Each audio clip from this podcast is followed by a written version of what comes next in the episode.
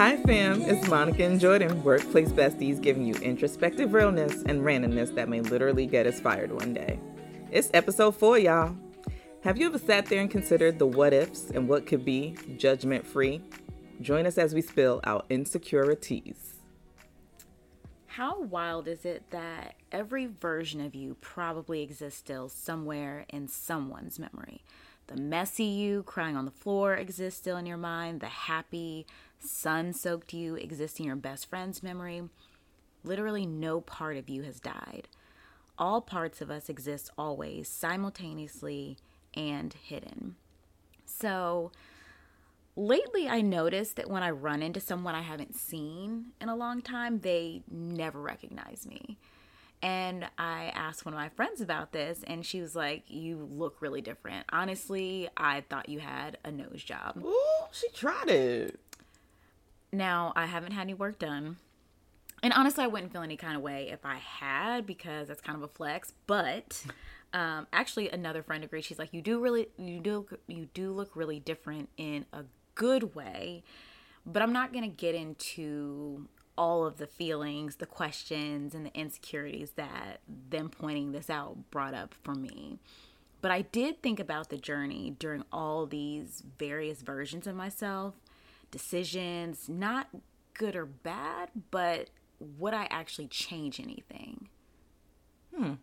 I mean, generally, I think for me, I tend to feel like no regret. I feel like every decision that I made, whether it was good, bad, or indifferent, the pain, the happiness of it all made me who I am today. Mm-hmm. And I mean, I love who I am today and who I'm becoming mm-hmm. and whatever that person is going to look like 10 years from now. Mm-hmm. I'm going to love her too. Everybody better love her. You too, Jordan. Love her. But I think back through like there might have been some critical decisions in my life that I'm just like, what if? Right. And I think the first one for me is my name. Because as soon as you walk into the room, as much as you say, like, I soak up all of the room with my energy, it's still, I still have to go and shake people's hands or whatever and say, like, hi, my name is Monica. And I think that that's such a huge thing for me because I wasn't born with the name Monica. Um, and so, you know, again, born in Nigeria, came here when I was three, became a citizen in the 90s.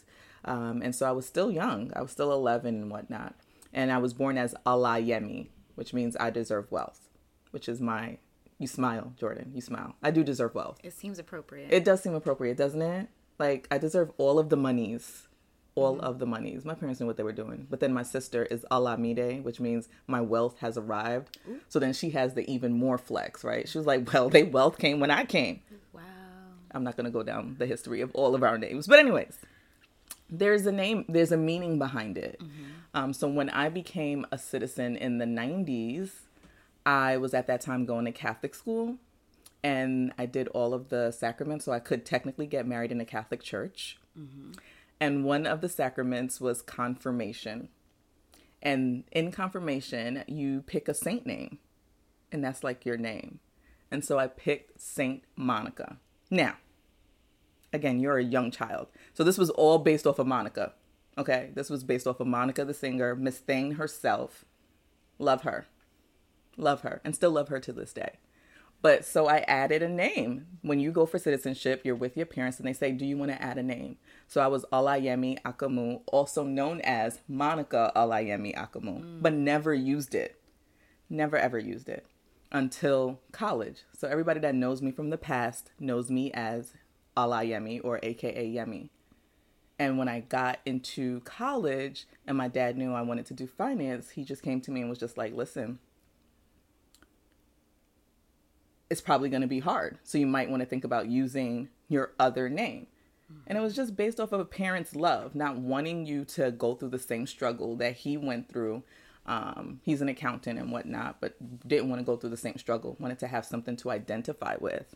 Right. And so I sat there at that time and, like, you're 17 I'm sorry, but you're still not making the best decisions and you're still going off of what, you know, your parents say, like what they think is best for you. And so that's when I came on Stony Brook University campus and Yemi was dropped and it was Monica. I mean, if you knew me from the past, you can call me Yemi. I think Layton still calls me Yemi. His family calls me Yemi. But if you know me for real, then you can call me Yemi.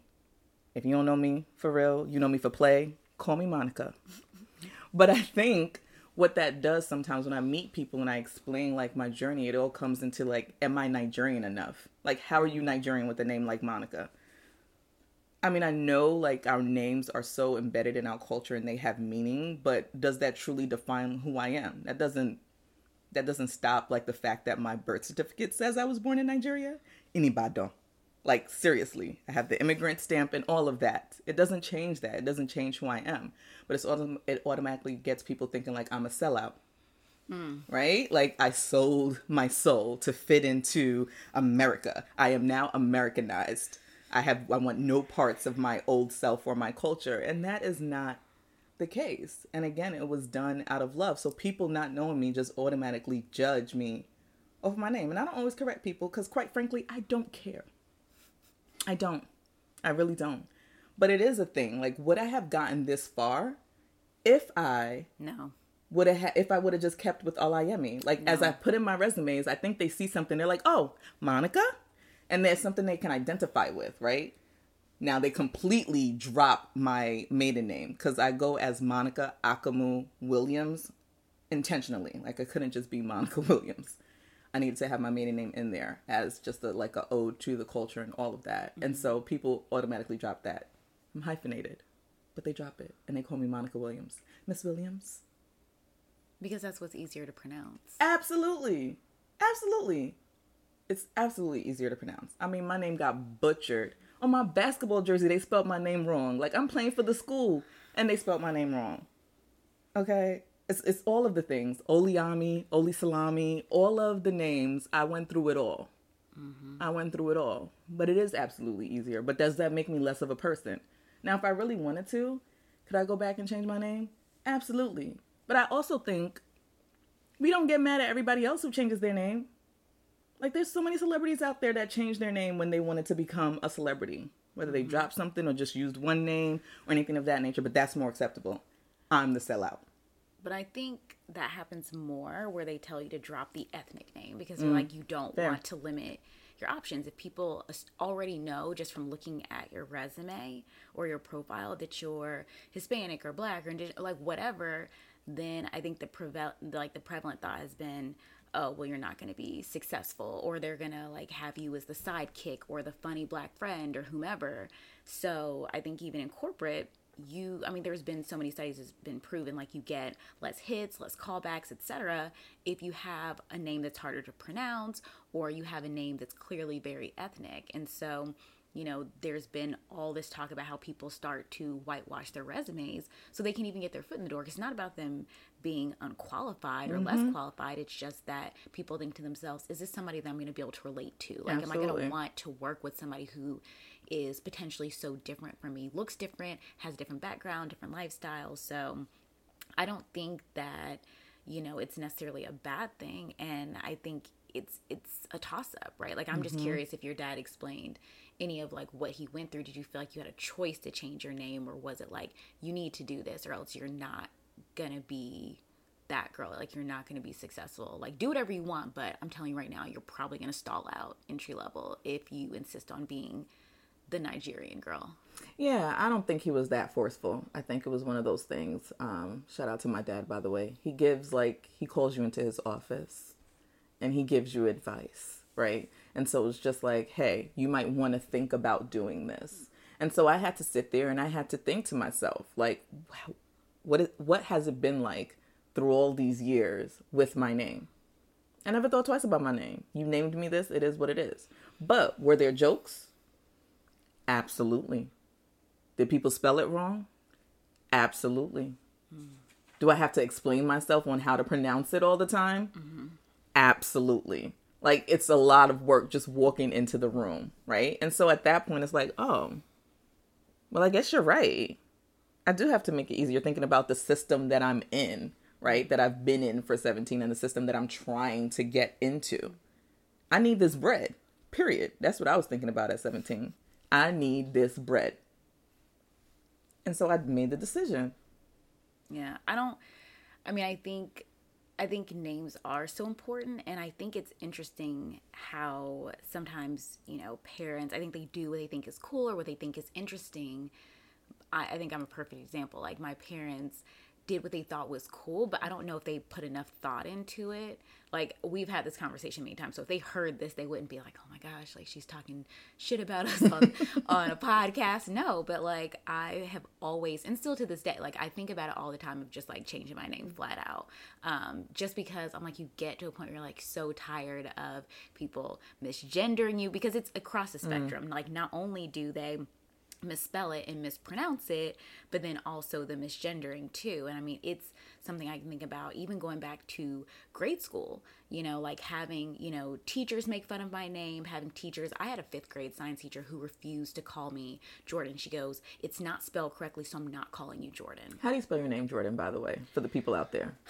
G H O R D A N. Like, Ooh. you can already hear the attitude because I'm so tired of it. Like, it's I mean, and then like you get a few people who will like get it right, or they're like, "Oh, I like that. That's really cool." But then more often, what I get is like people being like visibly irritated and being like, "That doesn't make any sense. Why is it like that?" And I'm like, "Why are you? Mm. Why are you coming at me? I did not name myself, yeah. right? If I could, I would not have named myself this, but it's what I was left with. So I'm just trying to make the best of it. But I think that it does impact your confidence, like immediately. Like mm-hmm. I think mm-hmm. that's another layer of new starts. Like you have to really think if I change jobs, if I, you know, do anything new, I have to start all over again and you have to do all the explanations and you know, you get all the jokes of people like, "Ha, I thought you like, you know, my last company like somebody was like, "Oh, I thought you were big you know Scottish guy. I saw you and I was just thinking to myself, who's who's this little brown person? I was expecting a big redhead guy with a beard, and then like you know it's like mm-hmm. a joke, and you're like, I mean, are we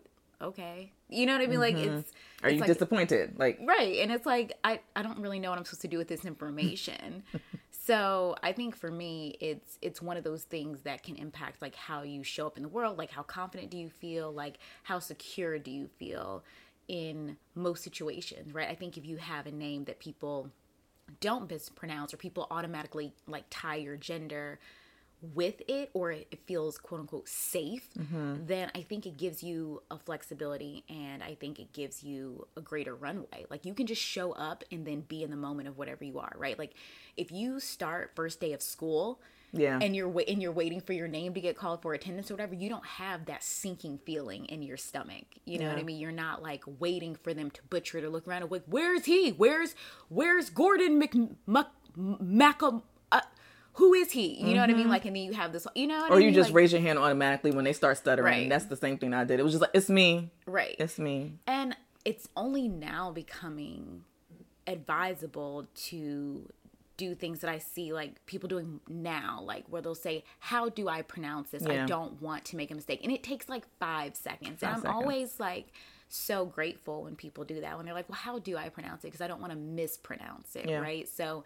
i think it's also like the care and if you feel that then it's it's like such a relief. It so i feel like if, if there was nothing else that came out of this it would be like it takes nothing to just say like how do i pronounce? Because mm-hmm. people do what they want to do. So you know if there is an act a greek actor right they'll figure out how to oh, pronounce will, that last they name. They will figure right? out how to pronounce it, especially so, if he's hot. Right, like they'll do what they want to do, but it's like if it if it's like I don't know, I can't be bothered, and why does it have to have so many syllables? And I don't know any names like this. Right? What, what, what le- why do these letters go together? Like, yeah. do they? Even... Oh mm-hmm. yeah, oh yeah. So I feel like that is that's the thing, and so even if I've like said before to like any of my friends, I'm like, honestly, I think like I'm ready just to change my name. And they're like, oh, you can't do that. And your parents would be so upset. And so it's always like this like guilt yeah. if you want to make things easier for yourself, yeah. right? Yeah. It's like, but you don't have to experience this. Yeah. If you know, I we grew up in the 80s and 90s. Everybody Absolutely. is a Brittany,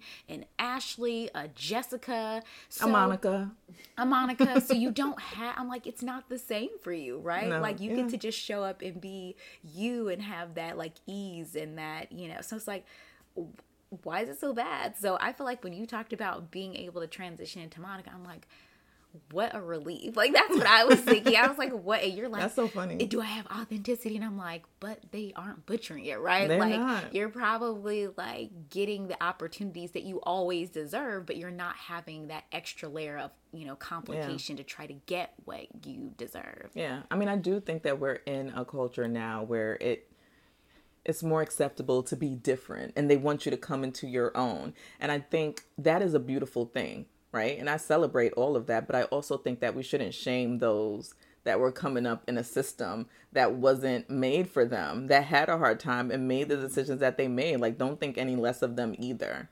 You know what I mean? And so I think that's the thing for me. Like just respect the decisions. Mm-hmm. Period. Put some respect on my name, whichever mm-hmm. name I choose today. I know that's right. Put some respect on it. Mm-hmm. That's my main thing. You know? Yeah.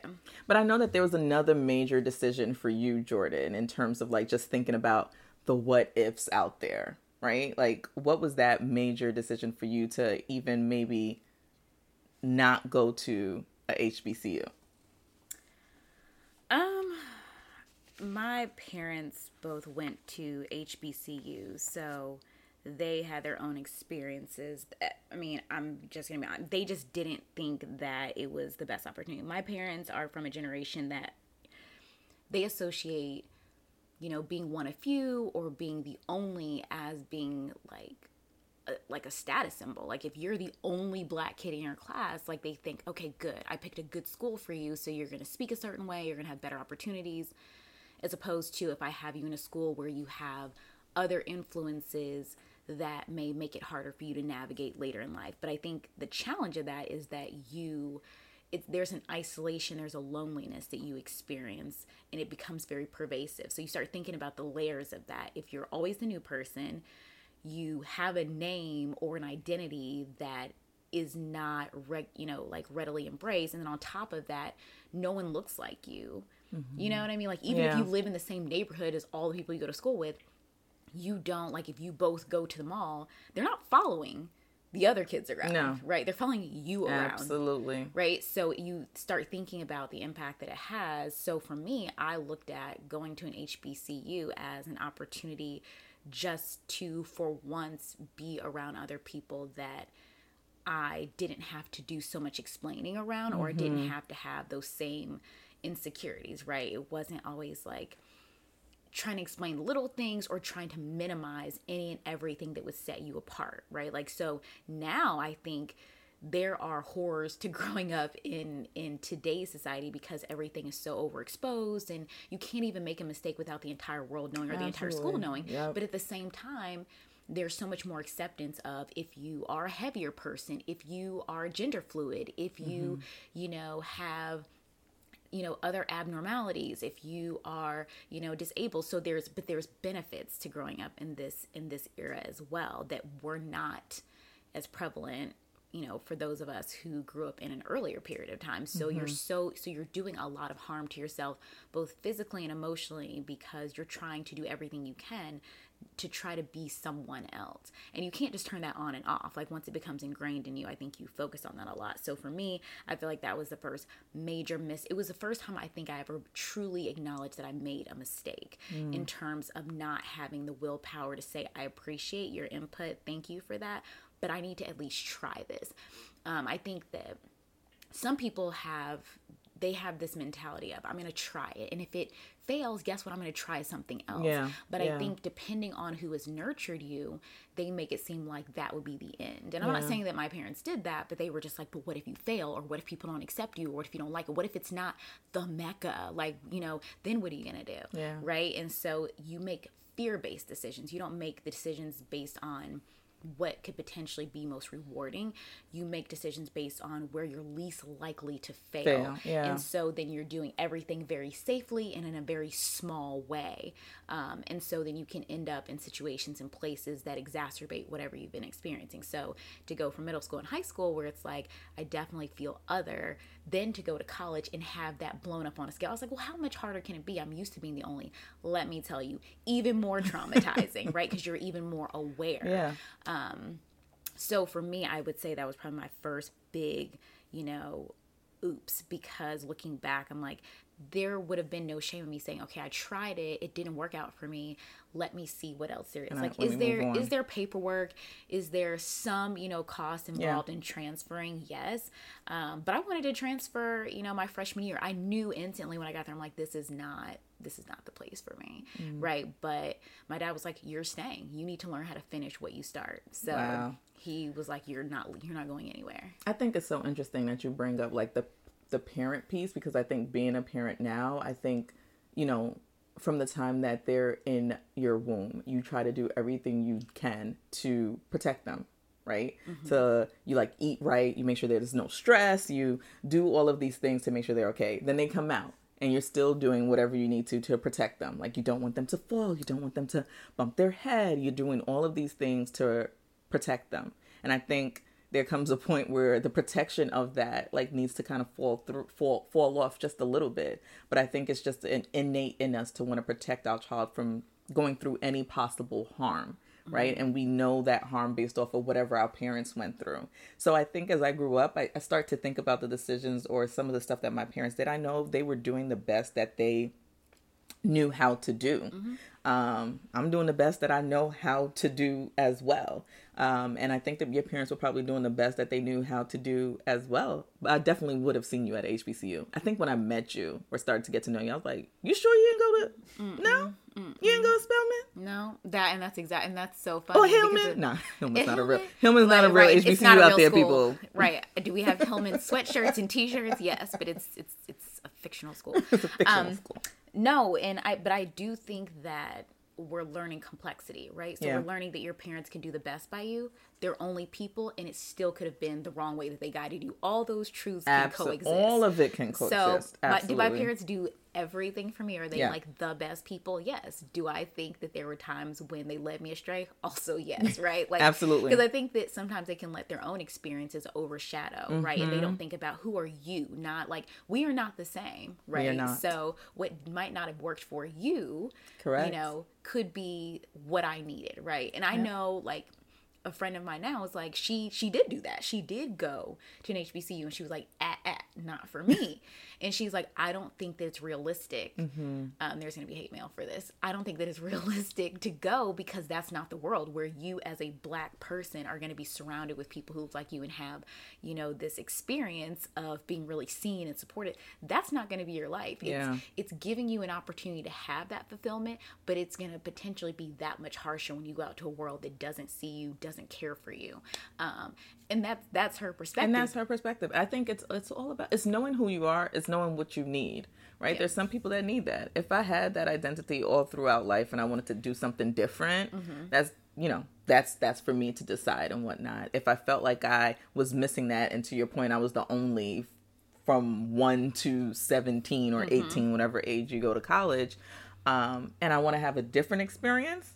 That's up to me as well. Mm-hmm. Um, I really just think that we can't be so quick to to judge and put and, and like say that that's wrong or you should have done this or you should have done that Mm-hmm. um, because everybody's walk is completely different Mm-hmm. like what is meant for you is going to be for you what's meant for me is going to be for me Yeah. my walk is going to be different than yours but I think that's the hard part, right? Is like trying to get to a place where you don't have those regrets. And I think that's where some of the shame comes in, right? Like So much I shame. know like that it really bothers my mom to this day. If I bring it up, she'll be like, here we go. I don't want to talk about this anymore, right? Like but I was like, I just want you to understand, like I like I get what your perspective was, but it's fear based, right? Like, mm-hmm. and so for me, it still bothers me because I'm like, who would I be if I had had even a brief period of time in my life where I felt accepted? Like, would I be more secure of a person? Would I have more ability to be myself like very intentionally like am i always myself yes but do i tend to be extremely reserved also yes mm-hmm. because over time like if you're experiencing a lot of rejection or people constantly questioning like who you are what you're about is this good enough you're very protective of Yeah. yourself and so i wonder who i would be if i'd ever had an environment in which i was more celebrated and encouraged to be myself versus encouraged to be less or or to to try to tuck away those things like so I like I see what you're doing here and this is good, but if you could just do less of everything, that'd be great, Yeah. right? And so if you experience that in school, you experience that in dating, you start getting those layers again. It's like you're never really able to be yourself. And I think you can kind of like fold in or go really deep into yourself if you don't really see the outworld as some place that you ever really feel safe. So I feel like maybe I've attached too much importance to that decision, but it just it's always that that question mark of would I be a better person, a more secure person, um, like a better version of myself if I had had that. So I hear you. I mean, I think you you talk about like again with the what ifs. I mean, I mentioned the the the name piece, but I think one of the things that I think about is where would I have been if I actually had a spouse that was more established when I met them?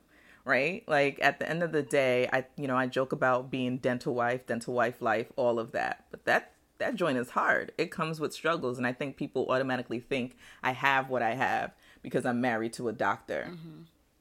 Y'all also going to get this debt it's expensive to be a doctor out here in these streets, mm-hmm. right? Like the struggle in order for us to get there. I'm never going to have the dink life, which was which is double income, no kids. So while he was in dental school, it was strictly one income. It was my sole income. When we had these kids, it was solely my income to help him, you know, pursue his dreams, which mm-hmm. when I said yes to him, I said yes to all of it. So I knew what I was getting into. That doesn't mean that it's not hard. It was hard the balance in our relationship was definitely not balanced. The little scale and whatnot was all going on my way in terms of being the sole provider, but then also being the sole caregiver for our kids as well. That joint was hard. It's enough to like break break somebody at some point. Um, I think now he definitely tries to overcompensate for those early years, um, which is super sweet, but it's still you know, I, I, still think about it till this day. Like, would we have been further if I just married somebody that was maybe in finance like me? Like, mm-hmm. we would have been, we would have been established in all of these things. We would have had properties and dip, and all of these other things. But no, now we have to pay back this debt that that he, you know, took on um, when he decided to have this dream. And you know, we're we're good. We're not rich. We have a good life. We're good. I'm so thankful for that now. But it's also thinking about like how far would we have been and I think the most taboo thing, and there might be hate mail out there for me as well. Like, how far would I have been if I didn't have kids? Mm, hmm Well, you dum, saw dum, it costs, three hundred thousand dollars a year to raise, or like three hundred thousand over their like adolescents to raise them now. So you think oh, about you have twins, so you're going to spend twins, over half honey. a million dollars. Twins, and that's if they don't go to private school. They don't do all these other things. So all of the things, all of the things. I mean, it was everything times two: daycare times two, formula times two, Pampers times two listen, God saw us through. I don't know how. I mean, I was on leave, and I, I think at the time in, in Tennessee, it was like 60% for only six weeks. And I took four months off because I needed that. That was more important to me. How we did it with no steady income coming in, only God. But to your point, like it's expensive to raise kids out here. I mean, I mm-hmm. think, and I knew that, and I knew our situation. So when they told me, I mean, I knew I was pregnant. When they told me I was having two, I was just like, run that back? Hold on, what? But y'all were quiet at lunch after, which cracks we, me up. Okay, so this is what happened, y'all. This this is the story. I knew I was pregnant. We had to go get an ultrasound, okay, because it's happened over the holidays. Went to go get the ultrasound. But it was like, oh, okay, I hear a heartbeat. We're like, all right, cool. We, we we we had time to adjust to this. She was like, I think I hear another one. Huh? I think we looked at each other crazy. There are no twins in our family. What is happening? Yes, I know Yoruba Yoruba tribe has the most twins ever, but still, what is happening? And so we went to lunch and yes, we sat in silence because I think it just hit us at the same time like what in the world is happening to our lives? And I think the only thing that we said to each other at lunchtime was pass need- salt. Close enough. But it was just like, yo, we don't even get to start out with like a cute family. Like we have a legit family. Like a legit full blown family. And I went to work before I saw my, my doctor afterwards, and I cried. I cried in the bathroom. Now people are going to say, oh, it should have been tears of joy. No, honey, I was scared. Mm-hmm. I was scared. Times two, nobody I knew had twins. Like this was gonna hit us, not just physic, not just me physically, mentally, spiritually, but it was gonna hit me financially as well. Yeah. So yeah, I cried. Okay, so mm, yeah, sometimes I think about it. I love you, Aaron and Zachary, but Yeah. What would life be like? what would life be like if I didn't have you? I love you to death, and I love to see you grow. But how how how much further would I have been? And there's a lot of people that wait a little longer now. If they do want kids, they go, you know, they wait a little longer to have kids and make sure they're more established. Um, but I do there I do think there's some there's some benefits to us like building together. We definitely built together. And I think people see us now and they automatically want this life without understanding the sacrifice that mm-hmm. came to get this life. But I also think what's interesting too is how your family talks about, oh, Dr. Williams, Dr. Dr. Wil- Williams, child, on all the cards. It's No always respect for the HR partner. they don't. My parents still don't know what I do. I don't think anybody respects it. I think if even if I go back to like my aunts and uncles and whatnot, I think they automatically. Oh, I see you wearing this purse because you know your doctor's ta-" like I'm just sitting here. My doctor is taking care of me. Is he? Is he? Child is he is, but is he though? I was doing this before him. Just Mm. let's be clear. Let's be clear. If you know me, you know I ain't lying out here. I was doing this before him, but it's like they it's more respect again, it's more culturally. You're a doctor, there's more respect put on your name. Yeah. Period. I feel like that was, I mean, I was pre dentistry, ironically, right? Like, we talked about this. Ironically, I know. um, initially because my mother, anybody who knows my mother has a very heavy influence in my life. So she's like, she's gonna be like, okay, I want you to go to this school. I want you to go to private school with not a lot of people because I really want you to focus on your academics. I think you should do pre dentistry because then you can be Dr. McManus and da da da da da da. But you know, we've talked about this. I would like cry in biology or chemistry because it wasn't for me.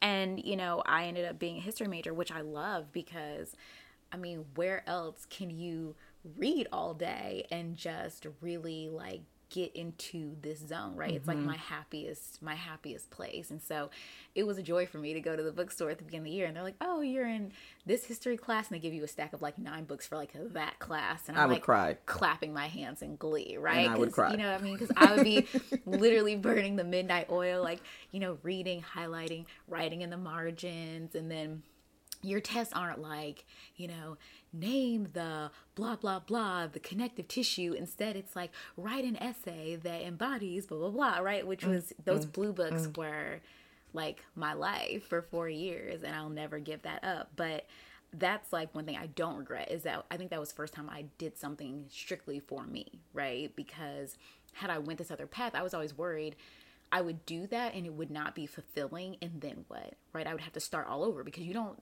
being a dentist is not a transferable skill, right? Like Facts. I really be sitting there thinking like, what else can you do, boo? nothing.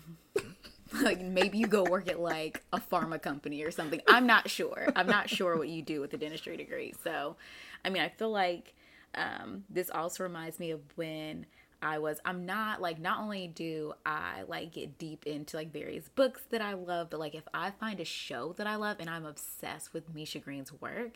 So like I was a huge underground fan, but then I really, really, really like had a love affair with Lovecraft Country. Mm-hmm. And that's how I feel like I started pitching even the idea of this episode to you because Hippolyta, you know, has one particular episode where she gets to name herself, right? Like in all the other episodes, she's just a supporting character. And I don't want to say just, but she is a supporting character. But this episode is all about her. It's all about her getting to do what we just talked about, which is if she didn't grow up in a country that saw her as you know, you're just a black woman, so you can't be this brilliant scientific mind. You can't, you know, name a comet or a star. You can't go to space camp. You can't do all these other things. Who and what would she have been? And so she gets to name herself over and over and over again and go to these, you know, different parallel universes where she's, you know, Josephine's dancer, right? Like she literally gets to go to like 1920s Paris and like dance on stage behind Josephine Baker.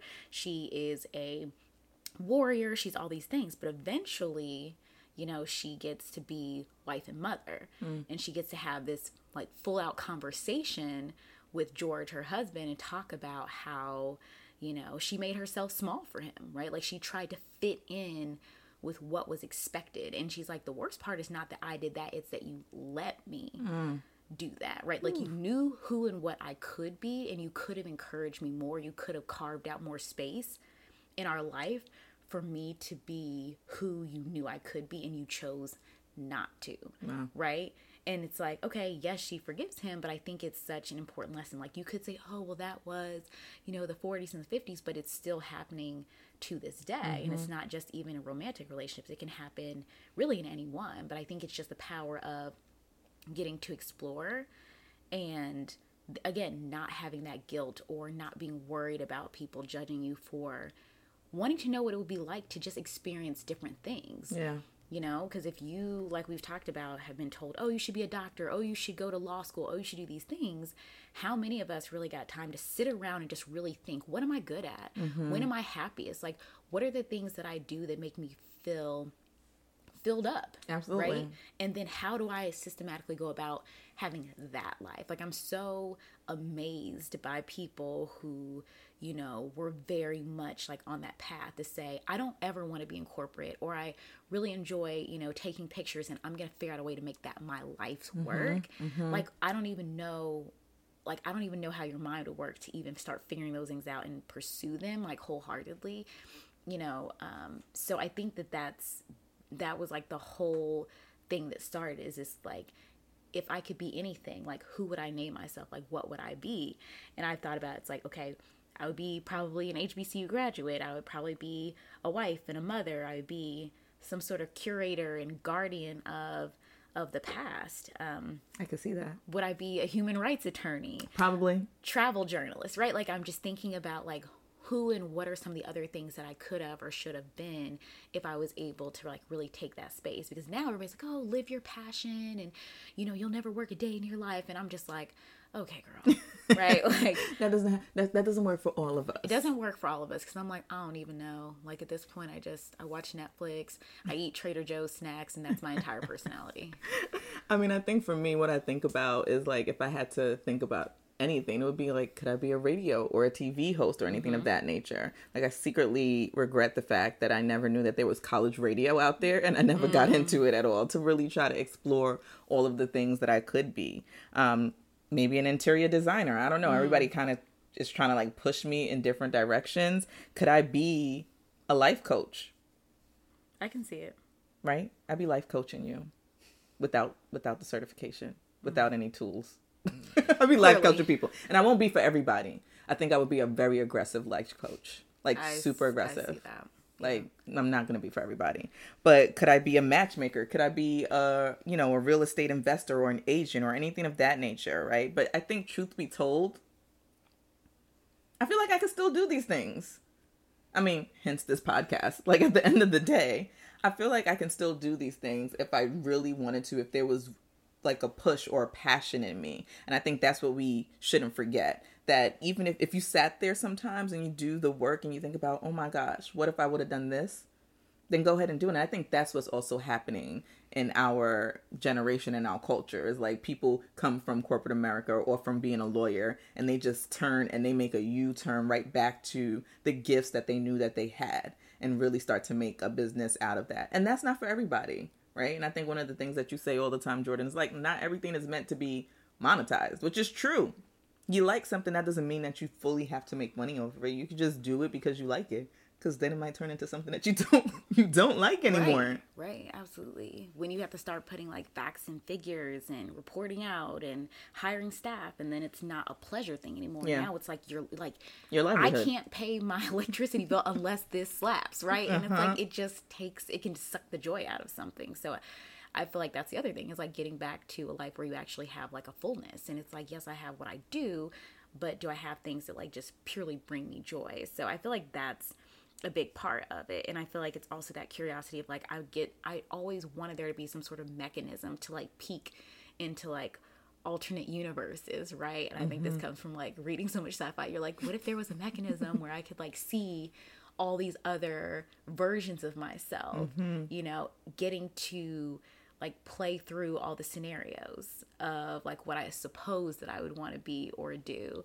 Um, so I feel like I feel like that's cool. I feel like those are the things I think about, and I don't really feel like any bitterness at not having done mm-hmm. some of mm-hmm. those other things. Like I feel like I'm, I'm trying to get to this place of like a, a more acceptance of saying if that was what I was supposed to be doing, then it probably would have presented itself and that's okay right mm-hmm. like i think it's trying to really find some sense of comfort in who you're becoming and like surrounding yourself with people that actually celebrate that for you too um, which is much harder than it sounds right mm-hmm. it sounds mm-hmm. very nice like nice. it's very nice neat bow in a way to wrap up a podcast but it's i think it's an active struggle if i could define it's an active struggle to like yourself and to like where you are and not shame yourself or beat yourself up for anything that you have yet to accomplish or you may never accomplish. So I feel like that's the active struggle every day is trying to find even like a moment of joy or you know that positive self-talk about i'll never or i'm not as good as this person or we started off at the same and look how much further they that are person is, yeah. you know what i mean so yeah. i feel like it's it's it's daydreaming but it's also like trying to figure out some way to like make peace with all the decisions, the regrets, the coulda, shoulda, wouldas. Mm-hmm. Um, at least that's that's where I think I am, and also just trying to figure out like, is there more to be done, and like, who is that person gonna be? I don't know. I literally have no idea. I would love her too. Cool. Whoever she is, whenever she comes, I'm gonna love her too. You see the love I have for you. Mm-hmm. I see it. All right. I just want to make sure that you know it. But y'all out there, we would love to hear from you guys. If you could name yourself or transport yourself or have lived a different life, what would you have done? What would you be? What would you name yourself? Or maybe you're living that. And if you are, that's amazing. And we applaud that for you as well. Thank you guys.